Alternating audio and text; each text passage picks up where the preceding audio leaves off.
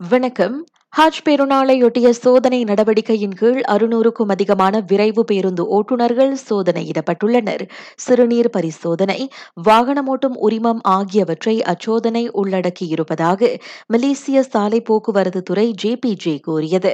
முன்னூறுக்கும் அதிகமான விரைவு பேருந்துகளை உட்படுத்திய அந்த இருநாள் சோதனையில் எந்தவோர் ஓட்டுநர் மீதும் குற்றங்கள் காணப்படவில்லை என ஜேபிஜே தெரிவித்தது.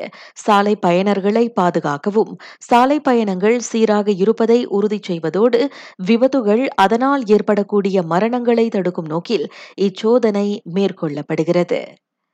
மலேசியா கோதுமை மற்றும் கோதுமை தொடர்பான பொருட்களை துருக்கியவிடம் இருந்து வாங்கும் என பிரதமர் தெரிவித்துள்ளார். அதே சமயம் துருக்கியேவில் உணவுப் பொருட்கள் தொடர்பான முதலீட்டு வாய்ப்புகளையும் மலேசியா ஆராயும் என டத்துஸ்ரீ இஸ்மாயில் சப்ரியாகோப் தெரிவித்தார்.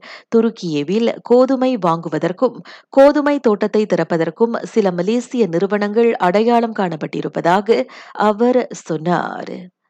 நாட்டில் கோவிட் சம்பவங்களின் எண்ணிக்கை மீண்டும் அதிகரித்தால் ஏற்கனவே நடைமுறையில் இருந்த எஸ்ஓபிகள் மீண்டும் அமலுக்கு வரலாம். சுகாதார அமைச்சர் கைரி ஜமலுடன் அதனை கோடி காட்டியிருக்கிறார் அறைகள் போன்ற உட்புற பகுதிகளில் சுவாச கவசம் அணியாதவர்களுக்கு அபராதம் விதிப்பதும் அதில் அடங்கும் அண்மைய காலமாக எஸ்ஓபிகளை பின்பற்றுவதில் மக்கள் அலட்சியம் காட்டி வருவதை அவர் சுட்டிக்காட்டினார். நாட்டில் ஒமிக்ரான் துணை தொற்று கிருமி கண்டறியப்பட்டிருப்பதால் எஸ்ஓபிகளை கடைபிடிப்பது அவசியம் என்றார் அவர். எனவே வயதானவர்களும் கிருமி தொற்றால் எளிதில் பாதிக்கக்கூடியவர்களும் விரைந்து இரண்டாவது தடுப்பூசி போட்டுக் கொள்ளுமாறு கைரி வலியுறுத்தினார்.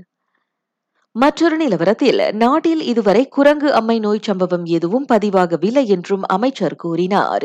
சிங்கப்பூரில் தங்கியிருக்கும் மலேசியருக்கு அந்நோய் பீடித்திருப்பதாக கூறப்பட்டதை அடுத்து அவர் அவ்வாறு சொன்னார். அவ்வாடவர் கடந்த மாதம் ஜேபி மற்றும் பினாங்கிற்கு சென்றதாக நம்பப்படுகிறது. அவருடன் நெருங்கிய தொடர்பில் இருந்து பதினைந்து பேர் அடையாளம் காணப்பட்டிருப்பதாகவும் அமைச்சர் தெரிவித்தார்.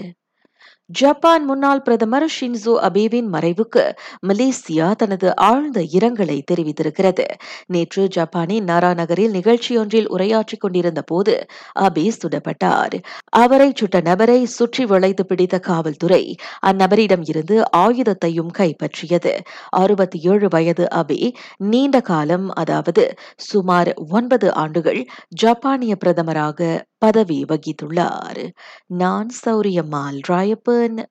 வணக்கம்.